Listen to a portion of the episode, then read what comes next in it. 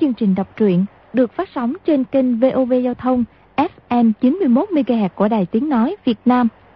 Thưa các bạn, trong chương trình đọc truyện đêm qua, chúng ta đã theo dõi phần 68 bộ truyện Thiên Long Bát Bộ của nhà văn Kim Dung. Được biết, sáu người bọn mộ dung phục đi lạc trong rừng núi giữa đêm tối, gặp bọn 36 động và 72 đạo chúa tấn công. Hầu hết bọn chúng thuộc bàn môn tả đạo. Tăng thổ công thuộc động Bích Lân điều khiển cơ quan phóng ra hàng ngàn mũi ngưu mau châm.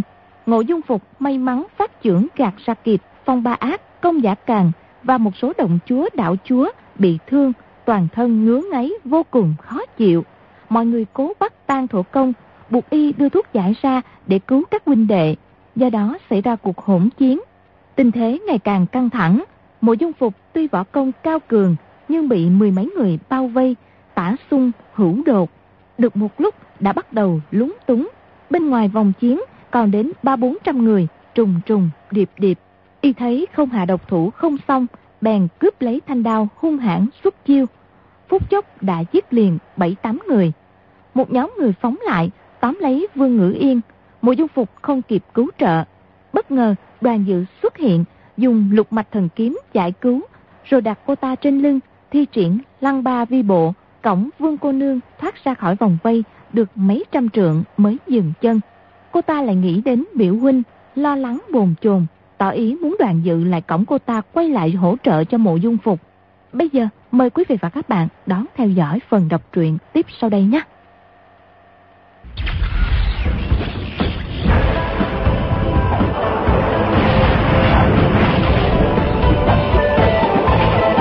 Thiên Long Bát Bộ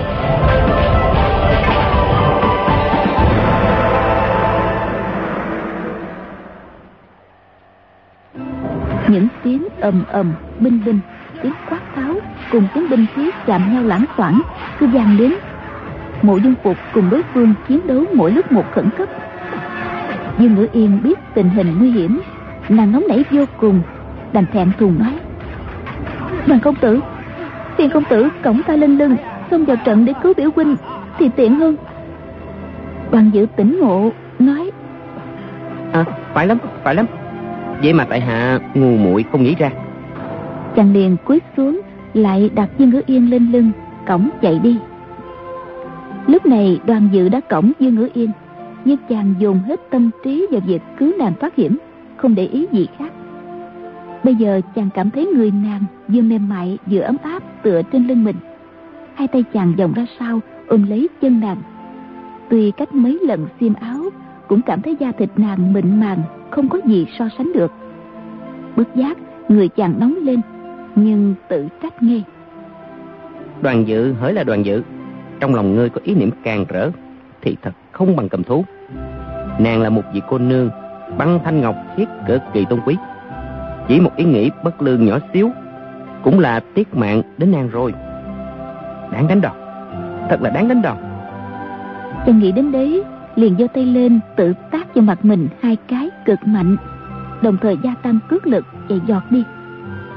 Dương ngữ yên ngạc nhiên hỏi "Bà công tử công tử làm gì vậy? Đoàn dự bản tính thành thực đối với vị thiên tiên dương ngữ yên lại càng không dám dối trá liền đáp Trong lòng tại hạ phát sinh ý nghĩ, đại bất kính đối với cô nương, thật là hổ thẹn, đáng đánh đòn. Dương Ngữ Yên hiểu được ý nghĩ của chàng liền thẹn đỏ mặt lên. Giữa lúc ấy, một đạo sĩ cầm trường kiếm chạy như bay tới quát mắng. Còn mẹ nữa Thằng lõi này Lai vào quay rối Hắn vừa tóa mạ vừa ra chiêu độc long xúc động đâm tới đoàn dự. Chàng bước xéo đi đúng phép lăng ba di bộ tránh khỏi. Dương Ngữ Yên khẽ nói. Hắn sắp ra chiêu thứ hai đâm vào bên trái. Công tử hãy bước sang phải phóng chưởng đánh vào quyệt thiên tôn của hắn. Quả nhiên, tên đạo sĩ đâm một kiếm không trúng liền ra chiêu thứ hai thanh khiết mai hoa đâm vào ngực trái đoàn dự. Đoàn dự cứ y theo lời với ngữ yên vòng qua bên phải đưa tay dỗ đúng nghi quyệt thiên tôn. Đây chính là yếu quyệt của hắn. Tuy phát dưỡng của đoàn dự hời hợt không có bao nhiêu kình lực nhưng hắn lập tức hộc máu tươi ra rồi lăn xuống đất. Tên đạo sĩ vừa ngã xuống thì lại có một tháng tử nhảy sổ vào. Dương ngữ yên kiến thức bao la, võ công khắp thiên hạ môn nào cũng biết. Cứ thì thầm vào tay đoàn dự, chỉ điểm cho chàng phương pháp động thủ, đánh gục đại hán này tức khắc. Đoàn dự thấy thắng địch một cách dễ dàng, nhưng ngữ yên lại kề tay thủ thỉ. Hương lan thoang thoảng, xông vào mũi, người ngọc ấm áp tựa trên lưng. Tuy chàng đang phải liều mạng đánh nhau mà vẫn cảm thấy sung sướng vô hạn. Thực là bình sinh, chưa dám nghĩ tới hạnh phúc thế này. Hoàng dự đánh ngã hai người rồi, Thì chỉ còn cách mộ dung phục không đầy hai trượng. Bất tình lình, Nghe tiếng gió rít lên, Hai bóng xanh giọt tới. Hai cây nhuyễn tiên cùng đánh vào đoàn dự. Chàng lại bước xéo đi, tránh khỏi. Bỗng một cây nhuyễn tiên đang lơ lửng trên không, Chợt quay đầu lại, chồm xuống trước mặt nhanh như chớp nhưng ngữ yên cùng đoàn dự la quảng. Trời ơi thì ra đây không phải là binh khí mà là hai con rắn. Đoàn dự gia tăng cướp bộ muốn lướt qua mặt hai người áo xanh. Không ngờ chúng thân hình đá nhỏ mà bộ pháp mau lẹ dị thường cản được chàng luôn mấy lần. Đoàn dự vội hỏi viên cô nương làm thế nào đây? Những chiêu thức quyền cước và binh khí các môn phái khắp thiên hạ rất ít môn dương ngữ yên không biết tới. Nhưng rắn cắn người thì không theo chiêu thức võ công gì hết. Khó mà biết được chúng sắp mổ vào phía nào. Còn hai tên áo xanh thì nhô lên hợp xuống trông rất dụng về, nhưng lại cực kỳ mau lẹ. Hình như chúng chưa hề luyện kinh công, chỉ nhanh nhẹn tự nhiên như các loài giả thú mà thôi. Đoàn dự phải né tránh vô cùng vất vả, lúc nào cũng thấy nguy hiểm. Dương ngữ yên nghĩ thầm lại rắn đớp người. Dĩ nhiên không theo chiêu số để mình đoán được. Phải đánh vào chủ của nó. Nhưng thân pháp của chủ nhân hai con rắn độc này lại rất kỳ dị.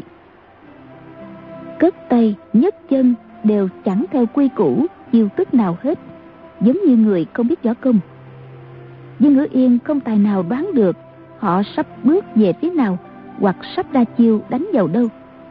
Nàng đã mấy lần bảo đoàn dự đánh vào quyệt kỳ môn hoặc điểm quyệt khúc toàn của đối phương. Nhưng chúng tự nhiên né tránh, cực kỳ linh động, không sao đánh trúng được. Tâm cơ linh mẫn cùng cử động mau lẹ của chúng hoàn toàn là tự nhiên, không theo lề lối gì hết. Nhưng ngữ yên vừa nghĩ kế phá địch, vừa lưu tâm đến chỗ biểu huynh, tai lại nghe đầy tiếng rên la kêu cứu của mấy mươi người bị trúng độc châm. Chất độc trong độc châm của tang thủ công đã đến lúc phát tác không còn ai đứng vững, đều lăn lộn quằn quại trên mặt đất. Ô lão đại vẫn nắm tay tang thủ công, đòi lấy thuốc giải ngay. Nhưng thuốc giải lại chôn ở dưới đất, gần chỗ mộ dung phục đứng. Ô lão đại sợ mộ dung phục như sợ cọp, không dám tiến lại. Chỉ la hét, thúc giục đồng bọn đánh gấp vào.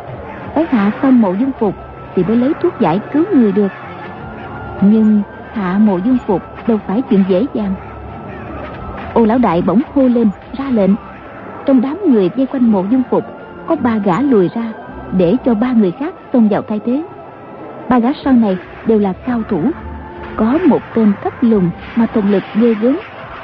Gã múa tích hai quả chùy đồng, kinh phong rít lên kinh khủng, uy thế mãnh liệt vô cùng.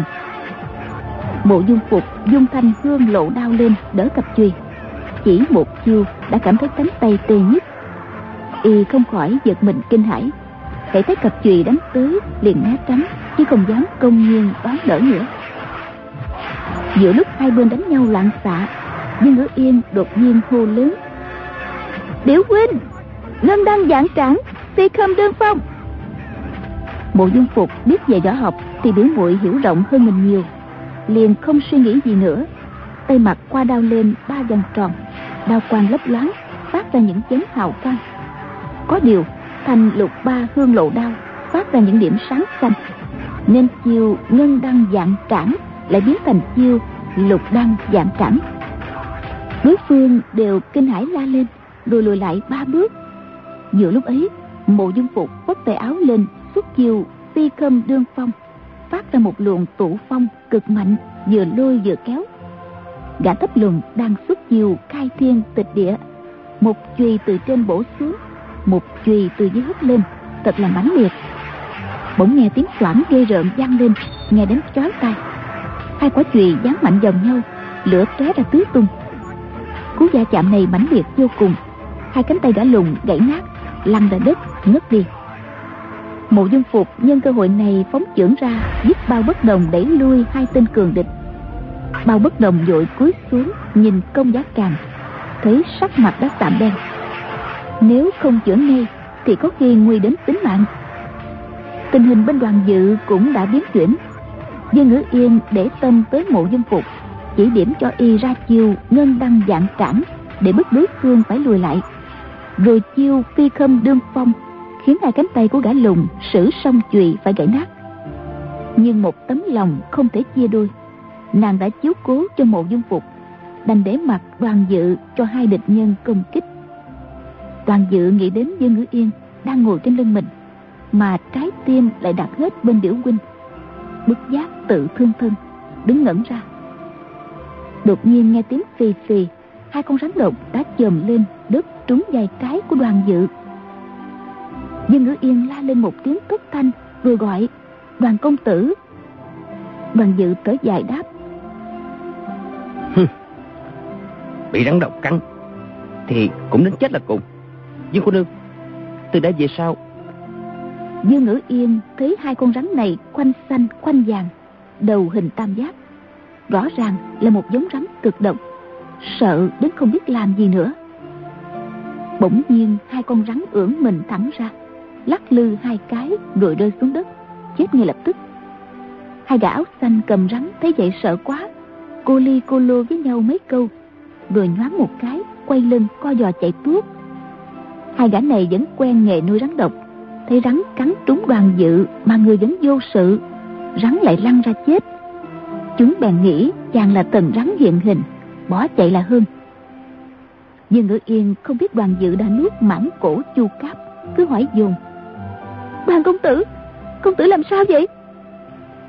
Đoàn dự đang lúc đau lòng. Bỗng nghe dương ngữ yên la gọi ra chiều thân thiết. Bao nhiêu hờn giận bay biến hết tinh thần lại phấn khởi. Dương ngữ yên lại hỏi công tử bị hai con rắn độc cắn thấy trong mình thế nào? Bằng dự đáp không sao cả. Cô nương bất tất phải quan tâm. Trong lòng chàng còn muốn nói tại hạ được cô nương quan tâm như thế thì mỗi ngày bị rắn cắn mấy lần lại càng quan khoái. Nhưng không nói nữa chỉ rảo bước tiến về phía mộ dung phục bỗng có tiếng người giọng dạc từ trên không vọng xuống. Mộ dung công tử cùng liệt vị động chúa đạo chúa. Chắc gì vốn không thù không quan sao lại ác đấu làm chi? Mọi người ngẩng đầu nhìn về phía có tiếng nói. Thì thấy một đạo nhân râu đen tay cầm phất trần. Đứng trên một cành cây mềm mại cứ dao động lên lên xuống xuống coi bộ rất ung dung. Dưới ánh đèn lửa ai cũng nhìn rõ diện mạo đạo nhân này rất tuấn tú tuổi trạc ngũ tuần. Đạo nhân mỉm cười nói tiếp. Tính mạng những người trúng độc đều đang nguy cấp cần phải chữa ngay. Các vị nể lời tay hạ mà tạm dừng tay nói chuyện phải trái được chăng? Mộ dung phục thấy đạo nhân này khinh công tuyệt cao thì biết là một tay bản lĩnh không vừa y vẫn đang lo lắng về chuyện công giá càng cùng phong ba ác trúng độc. Liền nắm lấy cơ hội đáp ngay.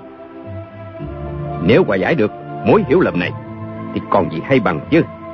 Tại hạ xin tuân lời mà ngừng chiến. Mộ dung phục nói xong giơ đao lên dạch một vòng tròn rồi hoành đao đứng yên. Y cảm thấy bàn tay phải và cánh tay trái ngâm ngẫm đau nghĩ thầm.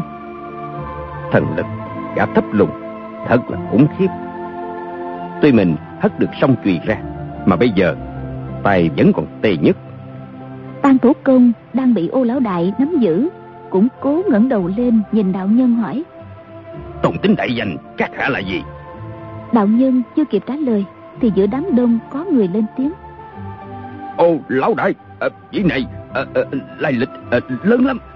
Y là một à, nhân vật à, lần lấy tiếng tâm à, à, Y là Giao Giao Giao Y lặp đi lặp lại ba tiếng giao Rồi không nói tiếp được nữa.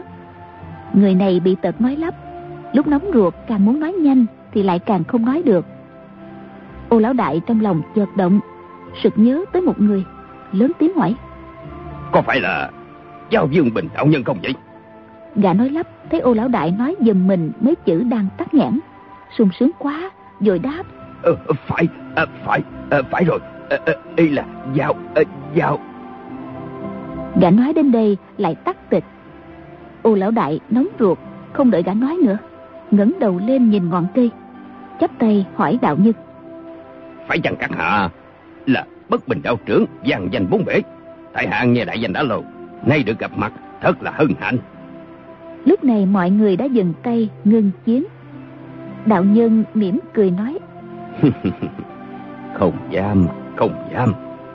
Trên giang hồ, đồn đãi bần đạo đã bỏ mạng rồi, nên tiền sinh chưa tin lắm. Có phải vậy không? Đạo nhân dứt lời, nhảy ra khỏi ngọn cây, rồi từ từ hạ xuống. Y huy động cây phất trần trong tay, quạt xuống một luồng kình khí phản lực, giữ cho thân thể lơ lửng, rồi thông thả đáp, tựa như đạp mây cởi gió. Ô lão đại cất tiếng tán dương khinh không tiêu vào ngư phong thật là tuyệt diệu. Tiếng quan hô vừa dứt bất bình đạo nhân đã đặt chân xuống đất rồi nói đôi bên xung đột bần đạo đứng ngoài nhìn được rõ hơn. Chuyện này chỉ do hiểu lầm mà ra. Các vị nể mặt bần đạo mà đối thủ ra bạn được chăng? Trước hết xin trang thủ công lấy thuốc giải ra để cứu cho những người bị trúng độc châm đã. Giọng nói của đạo nhân vừa ôn hòa vừa oai nghiêm khiến người nghe khó mà khước từ được. Huống chi mấy chục người của cả hai bên đang quằn quại rên la dưới đất. Chỉ mong hai bên ngưng chiến để lấy thuốc cứu chữa. Ô lão đại đặt tang thủ công xuống nói lão ta là phải nể mặt bất bình đạo trưởng mà thu xếp việc này cho yên đi tam thủ công chẳng nói năng gì, chạy giọt đến chỗ mộ dung phục. Hai tay hắn thò xuống đất, moi móc mau lẹ dị thường. Nháy mắt đã khoét thành một cái hang, rồi chui xuống, lấy lên một vật đen xì, chính là một cái bao vải. Tam thủ công mở bao, lấy ra một miếng sắt đen, Rồi quay lại đặt vào vết thương người bên cạnh Để hút những mũi độc châm nhỏ như lông trâu ra. Thì ra miếng sắt đó là đá nam châm. Trước hết y phải hút độc châm ra Rồi mới bôi thuốc giải. Bất bình đạo nhân cười nói Tàn tiền sinh Người ta thường nói Giúp người trước Giúp mình sau. Sao tiền sinh không chữa cho bằng hữu của mộ dung công tử trước đi? Tam thủ công hừ một tiếng rồi lẩm bẩm ai trước ai sau mà chẳng vậy. Nhưng hắn cũng chữa cho công giá càng cùng phong ba ác trước rồi mới chữa đến phe mình. Trong bề ngoài hắn cấp lũng thủng, béo tròn, béo trục cứ tưởng là dụng về chậm chạp, song thực ra nhanh nhẹn vô cùng. Mười ngón tay hắn to như quả chuối, rắn chắc như đồng chùy, nhưng lúc cần thì còn mau lẹ khéo léo hơn cả những ngón tay búp măng của các cô gái kêu tùa chỉ trong thời gian chừng ăn xong bữa cơm tăng thổ công đã thoa thuốc cho những người bị thương ai được toa thuốc cũng hết ngứa ngáy liền. Có mấy người xấu tính, ngoạc mồm ra thoá mạ tăng thủ công không tiếc lời. Nhưng ai mắng chửi thế nào, hắn cũng lờ đi, coi như không nghe tiếng, cũng chẳng nói năng gì. Bất bình đạo nhân mỉm cười nói, "Ô lão đại 36 động chúa Cùng 72 đạo chúa tụ hội ở đây. Phải chăng vì việc Lão Thiên Sơn Ô lão đại sợ đến biến sắc mặt Nhưng vẫn điềm nhiên đáp. Tại hạ không hiểu Bất bình đạo trưởng nói gì. Bọn tại hạ mỗi người một nơi Ít khi gặp mặt nhau. Nên hôm nay tụ hội ở đây Để tỏ tình thân mật. Ngoài ra không có ý gì khác. Không hiểu sao Mộ dung công tử ở Cô Tô lại tìm đến đây để xảy ra chuyện đáng tiếc vừa rồi. Mộ dung phục nói. Tại hạ chỉ tiện được đi ngang, không biết là chỗ cao nhân tụ hội, thật là có lỗi. Chỉ xin các vị lượng thứ. May được bất bình đạo trưởng đến đây thu xếp cho yên chuyện. Tại hạ cảm kích vô cùng. Bây giờ tại hạ xin cáo biệt. Sau này còn có ngày tái ngộ. Mộ dung phục nghĩ thầm. Bọn bàn môn tả đạo của 36 động cùng 72 đảo mà hội họp. Tất phải có chuyện trọng đại bí mật. Dĩ nhiên họ không muốn người ngoài biết. Bất bình đạo trưởng vừa nói đến lão thiên sơn gì gì đó. Thì ô lão đại đã vội lãng sang chuyện khác. Ra chiều sợ sệt vô cùng. Nếu mình không rút lui thì đúng là không biết điều. Tựa như đi thám thính chuyện riêng của người ta. Y liền chắp tay, xá chào cả bốn phía, rồi quay người đi luôn. Ô lão đại cũng chắp tay đáp lễ, nói. Mộ dung công tử, hôm nay ô lão đại được gặp một nhân vật anh hùng, rất lấy làm vinh hạnh. Non xanh trờ đó, nước biết vẫn còn đây.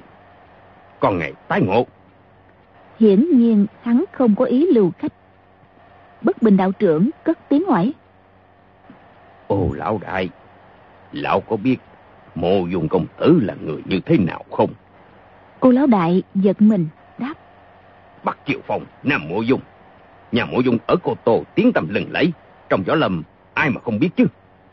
Bất bình đạo nhân cười nói. Đúng là như vậy. Một nhân vật như vậy mà mình không liên kết được thì chẳng đáng tiếc hay sao? Thỉnh cầu được, cô Tô Mộ Dung, là chuyện khó. Hôm nay ông trời rung rủi đưa mộ dung công tử tới đây. Các vị không cầu khẩn công tử giúp cho thì có khác gì đã vào kho báo mà chịu về tay không? Cô lão đại ngập ngừng. Cái đó, cái đó... Giọng nói đầy vẻ phân dân. Bất bình đạo nhân cười ha hả nói. Thiên tầm nghĩa hiệp của mô dung công tử lấy lực thiên hạ. Các vị suốt đời làm nô lệ cho linh thú cùng ở núi phiêu diễu. Đã bị mụ thiên sơn đồng mộ. Bốn chữ thiên sơn đồng mộ vừa thốt ra. Mọi người bất giác ồ lên một tiếng. Chỉ dõn dạn bốn chữ mà có người giật mình, có người phẫn nộ, có người bi thương, có người nghi ngờ. Lại có người sợ quá, run rẩy nổi gai ốc toàn thân. Mộ dung phục cũng thầm kinh hãi. Thiên Sơn Đồng Mộ là nhân vật như thế nào? Mà họ phải sợ đến như vậy chứ? Y lại nghĩ. Hôm nay gặp nhiều người. Bất bình đạo nhân cùng ô lão đại, võ công rất khác mà ta hoàn toàn không hiểu lai lịch. Thiên Sơn Đồng mổ lại càng bí ẩn khôn lường. Vậy mới biết kiến thức của ta còn nhỏ bé lắm. Bốn chữ mộ dung cô tô lấy lần bốn biển, muốn giữ được quy danh này. Quả không phải chuyện dễ dàng. Y nghĩ đến đó lại càng cẩn thận thêm mấy phần. Dương ngữ yên thì lại trầm ngâm tự hỏi. Thiên Sơn Đồng Mổ ở cung linh thú, núi phiêu diêu à? Không hiểu đó là môn phái nào, và số võ công ra sao? Ai nói thì đoàn dự không nghe, nhưng lời của Dương Ngữ Yên thì lọt hết vào tai chàng, không sót một câu nửa chữ. Chàng bèn nhớ lại lúc mình ở vô lượng sơn đã chứng kiến thần nông Bang đến đòi vô lượng cung.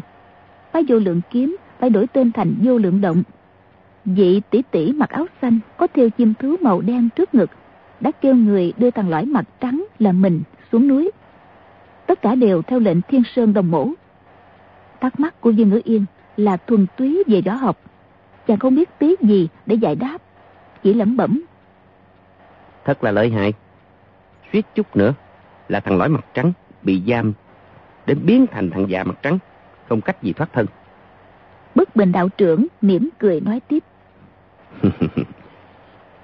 Các vị bị thiên sơn đồng mộ áp bức hành hạ, vừa nhục nhã, vừa khổ sở, không còn chút gì sinh thú nữa. Hào kiệt trong thiên hạ, nghe nhắc đến mộ là đều cầm tức nghiêng răng.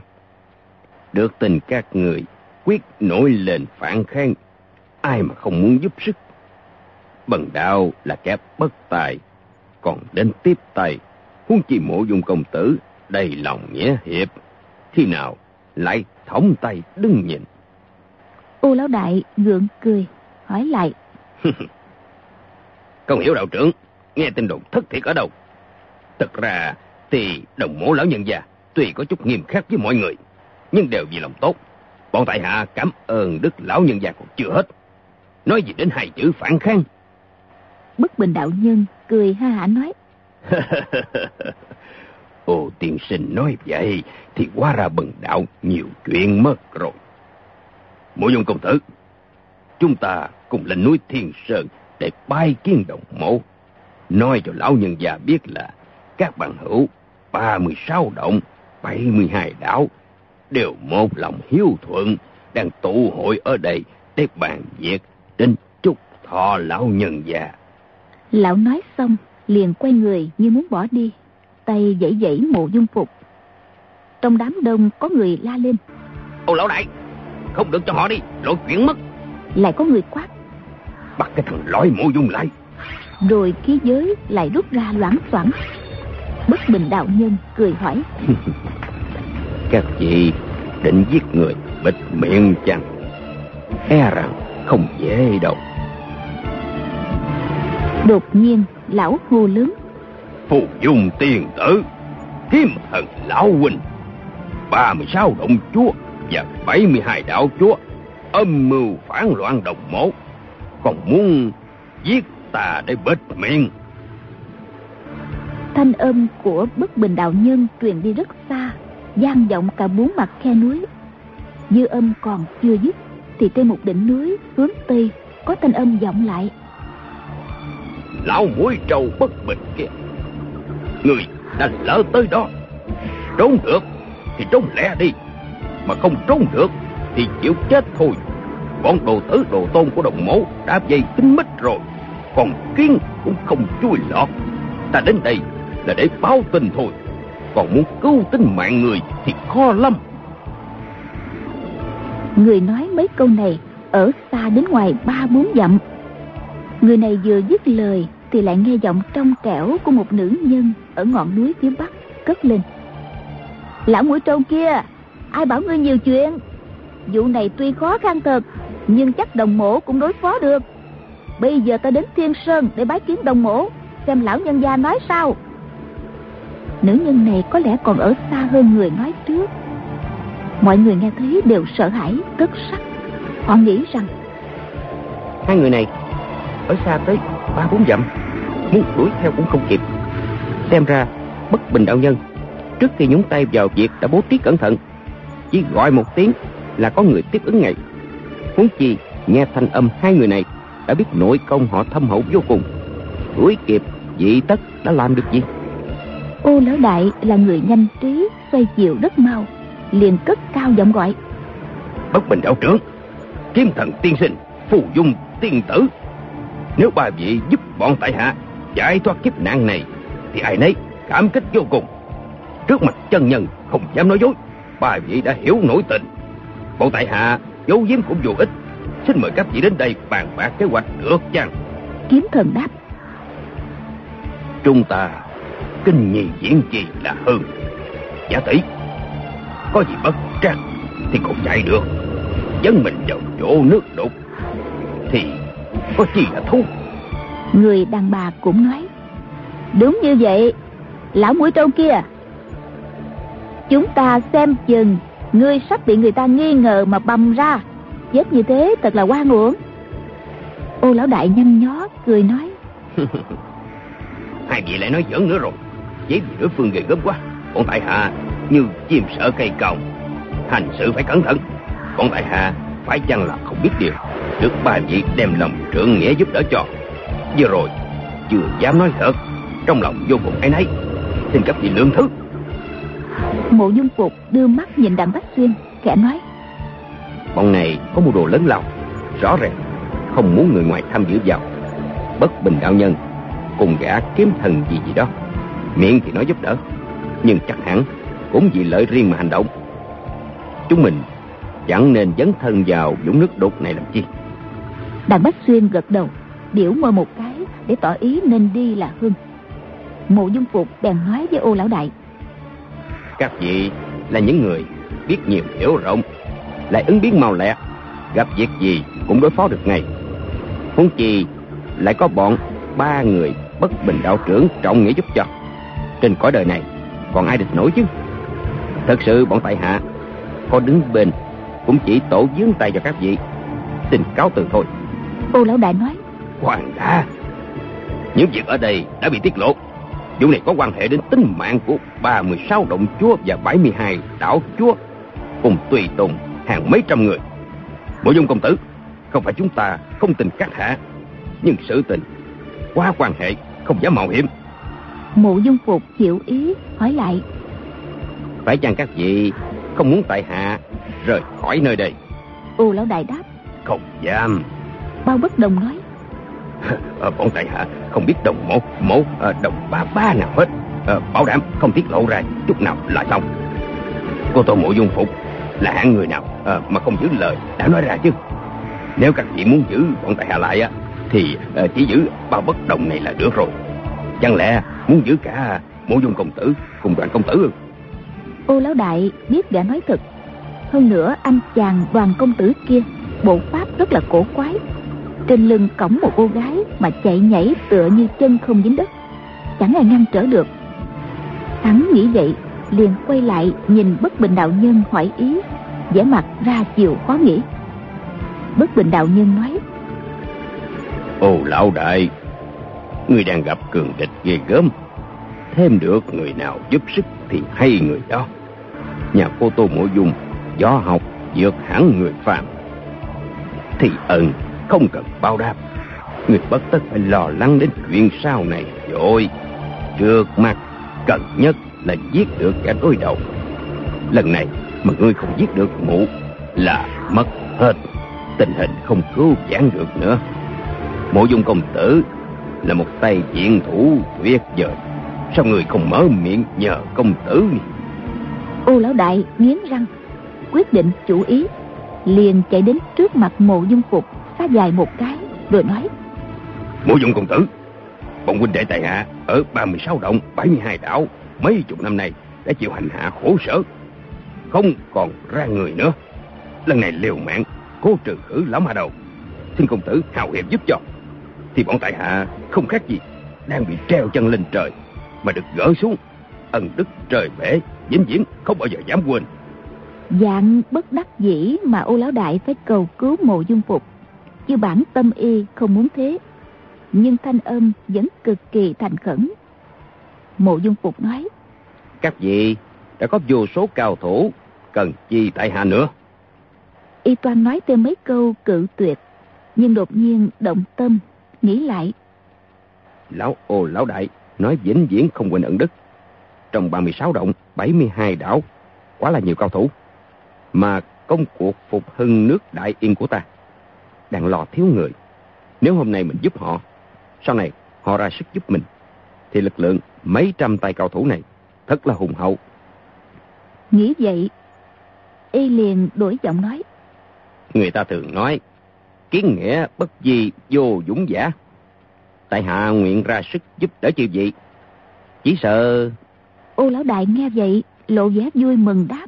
Hay lắm đặng bách xuyên đưa mắt ra hiệu cho mộ dung phục nên rút lui.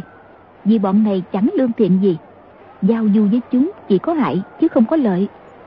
Nhưng mộ dung phục chỉ nhìn gã gật đầu, tỏ ra hiểu ý, rồi lại nói tiếp.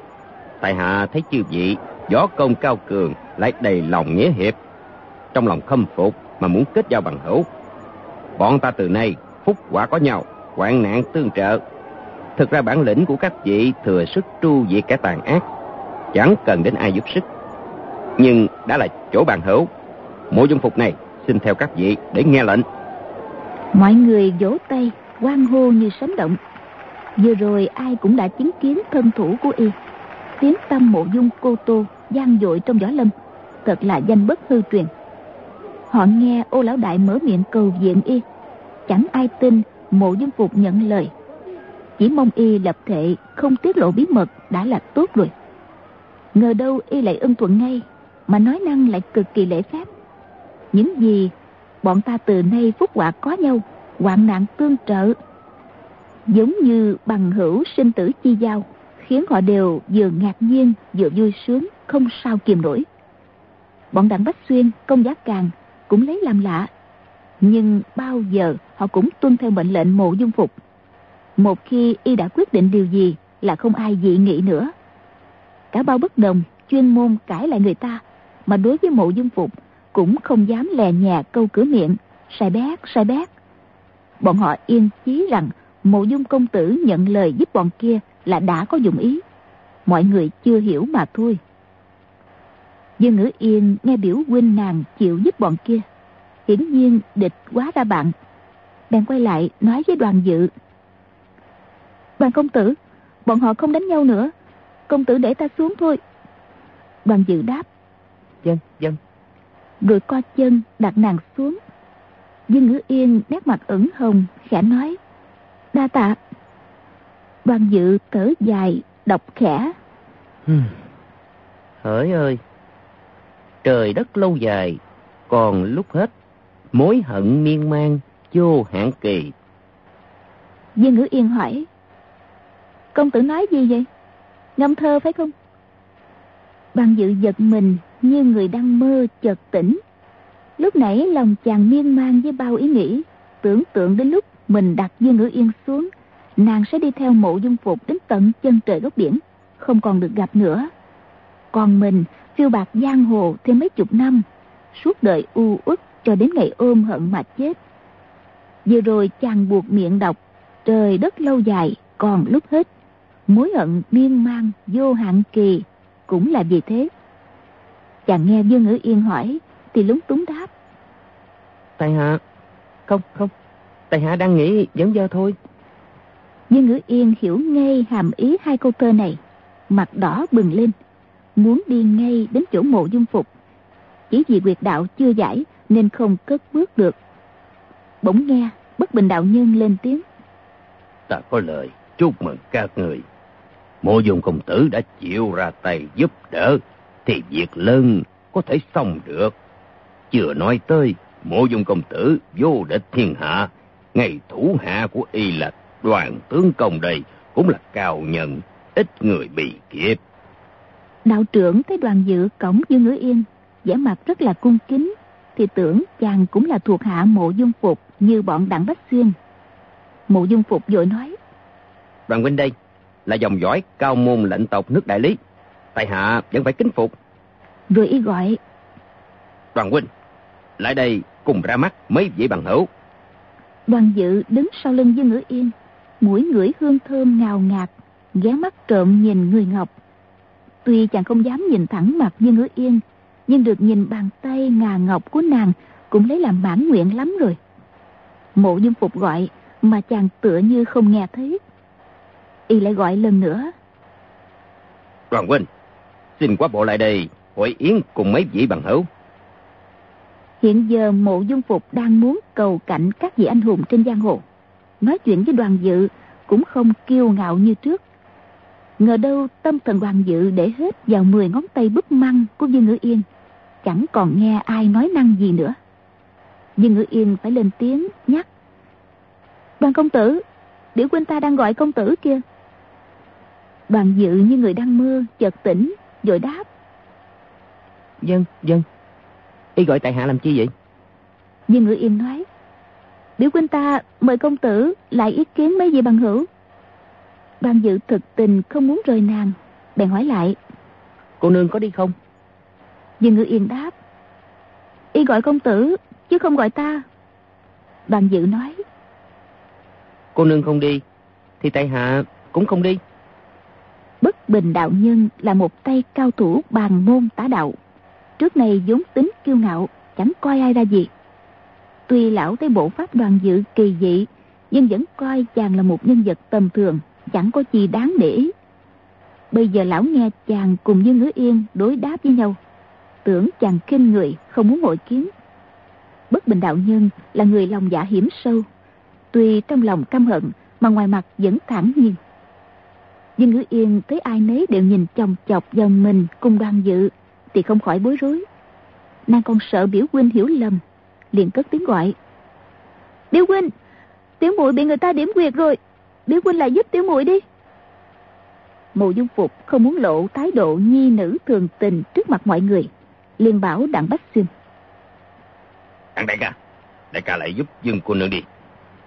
Rồi lại quay sang gọi đoàn dự. Đoàn huynh, mời đoàn huynh qua bên này. Dương Ngữ Yên thấy đoàn dự vẫn đứng trơ ra đấy, liền dục.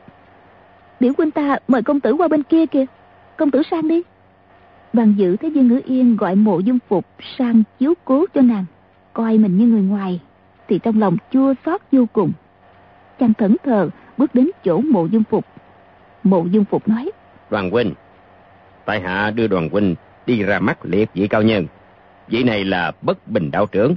Vị này là ô tiên sinh. Vị này là tàn động chúa. Đoàn dự chỉ dạ dạ mấy tiếng cho xuôi chuyện. Trong lòng còn đang mãi nghĩ. Rõ ràng. Mình đứng ngay bên cạnh. Sao nàng không bảo mình giải quyết Mà phải gọi biểu huynh. Thế là vừa rồi nàng gọi mình cổng. Cũng chỉ là do nguy cấp nhất thời mà thôi. Giá tỷ biểu huynh chạy lại cổng nàng được Quyết nàng chẳng chịu để cho mình đụng đến Nàng mà được nằm phục trên lưng biểu huynh Chắc là trong lòng tươi như hoa nở Thậm chí bọn Đặng Bách Xuyên bao bất đồng thuộc hạ của biểu huynh cũng được nàng coi trọng hơn mình. Mình với nàng đã không thân thích, lại không quen biết. Chỉ là chỗ bèo nước gặp nhau. Thì khi nào nàng còn để tâm đến mình? Nàng cho ta liếc trộm mấy cái. Hoặc nàng hạ cố, đảo mắt lướt qua cái thân thấp hèn của ta một lượt. Đã là phúc lắm rồi. Nếu ta đòi hỏi gì thêm, e rằng mấy cái phúc nho nhỏ này cũng bị tước mất. Thôi, nàng không cần ta nâng đỡ nữa rồi. Bức bình đạo nhân và ô lão đại thấy cặp mắt lờ đờ của đoàn dự nhìn ra quảng không. Đi hội kiến với bọn mình mà chàng hờ hững, chẳng để ý gì đến ai. Cặp chân mày lại còn nhăn tích đầy giá âu sầu. Rõ ràng xả giao miễn cưỡng. Bức bình đạo nhân cười ha hả reo lên. Thật là hân hạnh, thật là hân hạnh. Rồi lão đưa tay ra, nắm lấy tay mặt đoàn dự. Ô lão đại hiểu ý bất bình đạo nhân, cũng nắm lấy tay trái của chàng. Lại còn bí ổi hơn bất bình đạo nhân. Tuy dụng ý của hai người giống nhau là muốn đoàn dự phải đau đớn lên la. Nhưng bất bình đạo nhân không để lộ ra ngoài mặt. Còn ô lão đại thì đầy vẻ ác ý, ai cũng nhìn thấy. Hai người nắm tay đoàn dự rồi, dẫn công lực siết chặt lại. Bỗng nhiên, bất bình đạo nhân cảm thấy chân khí trong người cuồn cuộn tiết ra. Lão cả kinh, vội giật tay ra. Nhưng hiện nay nội lực đoàn dự đã rất thâm hậu. Cổ tay chàng hút chặt lấy bàn tay bất bình đạo nhân. Lão không sao giật ra được. Một khi Bắc Minh thần công đã phát động, thì nó hút nội lực của đối phương mỗi lúc một nhanh. Còn ô lão đại thì quen nghề dùng độc. Hắn nắm cổ tay đoàn dự để dẫn công phu độc trưởng, thúc đẩy chất độc ở bàn tay mình truyền sang đoàn dự. Bản tâm hắn không muốn giết chàng, chỉ muốn chàng tê nhất ngứa ngáy không chịu nổi. Đợi chàng mở miệng gian lương rồi hắn sẽ cho thuốc giải độc. Để ra oai cho ai nấy biết rằng, chư tiên 36 động 72 đảo đều là nhân vật phi thường. Ai đã gặp thì chỉ có đường xuống ngựa đầu hàng. Ngờ đâu đoàn dự từ khi nuốt chu cáp rồi Thì bất luận chất độc gì cũng không ngấm vào người chàng được nữa. Ô lão đại thấy độc trưởng Mình không làm gì được đoàn dự Mà chân khí trong người lại bị hút đi cuồn cuộn. Lão sợ hãi la lên. Ôi chào ơi Ngươi dùng quá công đại pháp rồi. Đoàn dự trong lòng trống rỗng Chẳng biết gì Cứ than thân trách phận Chẳng bao giờ Nàng muốn mình nâng đỡ nữa rồi trong cõi trời đất này, ta còn sinh thú gì nữa đâu. Thôi, ta thà về đại lý. Từ đây, quyết không nhìn mặt nàng nữa. Hỡi ôi, ta về chùa Thiên Long xuất gia đầu Phật. Quy y dưới tòa Khôi Vinh Đại Sư. Từ đây, quán thân bất tịnh, rửa sạch lục căn, không nhiễm bụi trần. Mộ dung phục không hiểu xảy ra chuyện gì. Y thấy bất bình đạo nhân cùng ô lão đại bị nguy khốn chỉ cho là đoàn dự dẫn nội lực để phản kích. Y dội dùng thủ pháp mau lẹ phi thường vận động chân lực để chặn đứng hấp lực của bắc minh tấn công. Rồi vừa kéo bất bình đạo trưởng cùng ô lão đại ra vừa la lên. Đoàn huynh xin hạ thủ lưu tình. Đoàn dự giật mình trở về thực tại liền thi triển công phu của bá phụ đoàn chính minh truyền cho để thu bắc minh tấn công lại. Ô lão đại cố sức giật được tay ra lạng người về phía sau. Loạn choạng mấy bước mới đứng lại được. Hắn tẹn đỏ mặt vừa kinh hãi vừa tức giận mà không biết làm thế nào. Vẫn la lớn. Qua công đại pháp qua công đại pháp. Bất bình đạo nhân thì kiến thức rộng hơn biết nội lực của đoàn dự với quá công đại pháp có chỗ khác nhau. Chỉ lắc đầu chứ không nói gì đoàn dự tủm tỉm cười nói. Tinh tú lão quái đinh xuân thu là hạng đê hèn bị ổi. Võ công của hắn so với ta thế nào được? Ngươi chẳng khác gì ít nằm dưới đáy giếng thấy trời bằng dung không hiểu gì hết. Chàng còn muốn chế giễu ô lão đại mấy câu nữa nhưng sực nhớ chuyện dương ngữ yên coi mình như khách qua đường bất giác lại thở dài sườn sượt. Mộ dung phục nói với bất bình đạo trưởng cùng ô lão đại đoàn huynh đây là dòng dõi chính thống họ đoàn nước đại lý. Tuyệt kỹ nhất dương chỉ và lục mạch thần kiếm của nhà này, thiên hạ vô song. Tình tú lão quái, bị thế nào được? Y nói tới đây, bỗng thấy tay mình mỗi lúc một sưng to lên mà không phải đau vì bị song chùy của gã lùng chấn động. Trong lòng không khỏi kinh nghi. Y giơ tay lên coi thấy lưng bàn tay ẩn hiện sắc xanh, đồng thời ngửi thấy mùi tanh hôi khó chịu, chợt tỉnh ngộ ra phải rồi. Tay mình bị chất độc trên lục ba hương lộ đao thấm vào da thịt. Y vội xoay thanh đao lại cho sống đao hướng ra ngoài. Còn lưỡi đao hướng vào mình vừa nói với ô lão đại. Ô tiên sinh tại hạ xin hoàn lại binh khí. Xin tiên sinh tha lỗi cho. Ô lão đại giơ tay ra mà không thấy mộ dung phục xoay chui đao về phía mình. Không biết làm thế nào để đón lấy. Liền cười cười nói. Xin lỗi các hạ lưỡi đao này uh, có chỗ cổ quái. Hắn vừa nói vừa móc lấy một cái bình nhỏ mở nắp ra dốc một chút phấn vào bàn tay rồi nắm lấy lưng bàn tay mộ dung phục. Chỉ trong khoảnh khắc thuốc ngấm vào da thịt mộ dung phục cảm thấy cánh tay mát rượi. Y biết là thuốc giải hiệu nghiệm liền túm tỉm cười. Quăng thanh quỷ đầu đao sang trả cho ô lão đại. Ô lão đại đón lấy đao rồi quay sang nhìn đoàn dự. Lão hỏi đoàn huynh đối với chúng ta là bạn hay là thù? Nếu là bạn thì phải một lòng một dạ thành thực với nhau mới phải. Nếu là thù thì bất luận võ công cao đến đâu chúng ta cũng quyết một trận tử chiến. Hắn nói xong dương mắt lên nhìn đoàn dự vẻ mặt khẩn trương. Đoàn dự chẳng để ý gì đến thái độ của ô lão đại. Mặt vẫn buồn rười rượi chàng cúi đầu xuống, nói. Lòng ta phiền muộn, đến cực điểm. Chẳng còn tâm trí đâu, mà can thiệp vào việc người khác. Ta không phải là bạn, mà cũng chẳng là thù với các người. Công việc rắc rối của các người, ta chẳng bận tâm đến làm chi. Hỡi ơi, ta chỉ là một người đau khổ nhất thiên hạ cổ kìm chưa từng có. Nghĩ trời đất, rộng dài, miên diễn, một mình ta, giọt lệ sụp sùi. Ta chỉ biết ta đang cảm thấy gì? Còn ta muốn gì?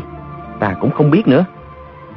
Những cuộc thắng thua trên chốn giang hồ chỉ nhỏ nhoi như con sâu cái kiến. Có đáng chi mà ta phải bận lòng chứ? Bất bình đạo trưởng, thấy đoàn dự dở điên dở khùng, lãm nhảm luôn miệng những gì không rõ. Mắt cứ chốc chốc liếc trộm như ngữ yên. Lão đoán tâm sự chàng đã chắc bảy tám phần liền quay lại nói với dương ngữ yên dương cô nương. Lệnh biểu huynh làm mô dung công tử đầy lòng nghĩa hiệp đã nhận lời giúp chúng ta cử sự. Bần đạo mong rằng cô nương cũng tham gia. Dương ngữ yên đáp ngay. Dĩ nhiên là vậy. Biểu huynh của tại hạ đã nhận lời thì tiểu nữ cũng theo sau đạo trưởng để nghe sai bảo. Bất bình đạo nhân tủm tỉm cười nói bần đạo đâu dám vậy cô nương dạy quá lời rồi. Lão lại quay sang nói với đoàn dự. Mộ dung công tử đi cùng đường với bọn bần đạo. Nhưng cô nương cũng đồng ý theo luôn. Nếu đoàn công tử chịu tham gia thì bọn bần đạo cảm kích vô cùng. Còn nếu công tử không lưu tâm đến chuyện này thì cứ tùy tiện ra đi. Lão vừa nói vừa đưa tay ra hiệu tiễn khách ô lão đại ngập ngừng. Ừ, chuyện này ừ, chuyện này. Hắn thẳng như ruột ngựa không hiểu ý tứ thâm trầm của bất bình đạo nhân. Hắn e rằng đoàn dự thấy lão đuổi khách mà bỏ đi thì bí mật này sẽ bị tiết lộ. Lăm le cây quỷ đầu đao toan ngăn trở. Đâu có biết rằng dân ngữ yên đã ở lại thì có đuổi đoàn dự cũng không đi.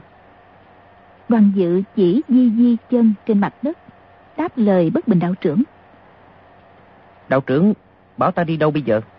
Trời đất bao la bát ngát mà đoàn dự này không có chỗ dung thân ta ta không biết đi đâu nữa. Bất bình đạo trưởng mỉm cười nói. Đã vậy thì đoàn công tử cứ đi theo bọn ta. Lúc lâm sự thì công tử cứ việc đứng nhìn cũng được.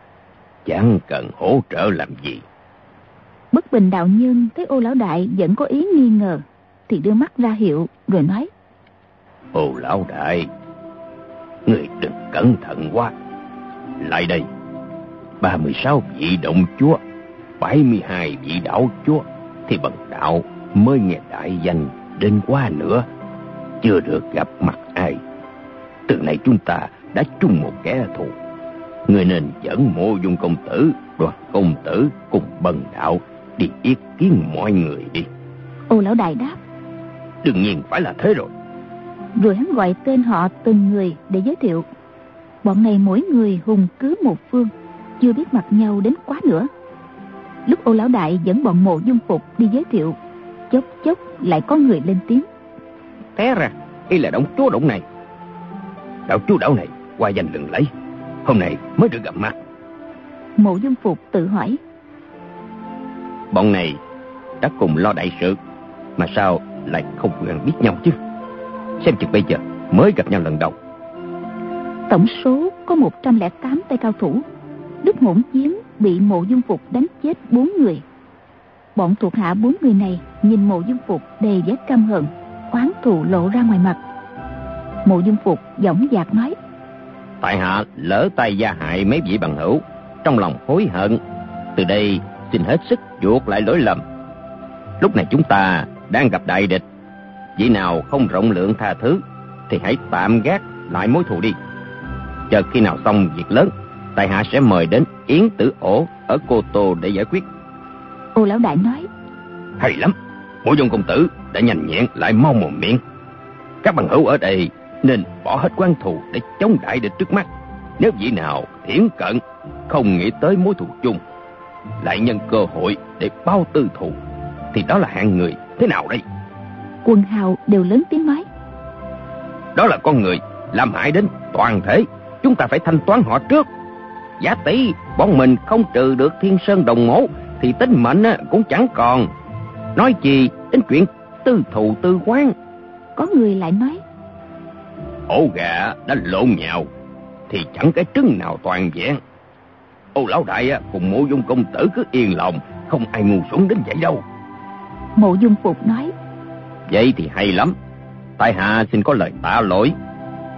Vì nào đối với tại hạ còn có mối hiềm khích xin cứ nói ra cho biết. Bất bình đạo nhân nói.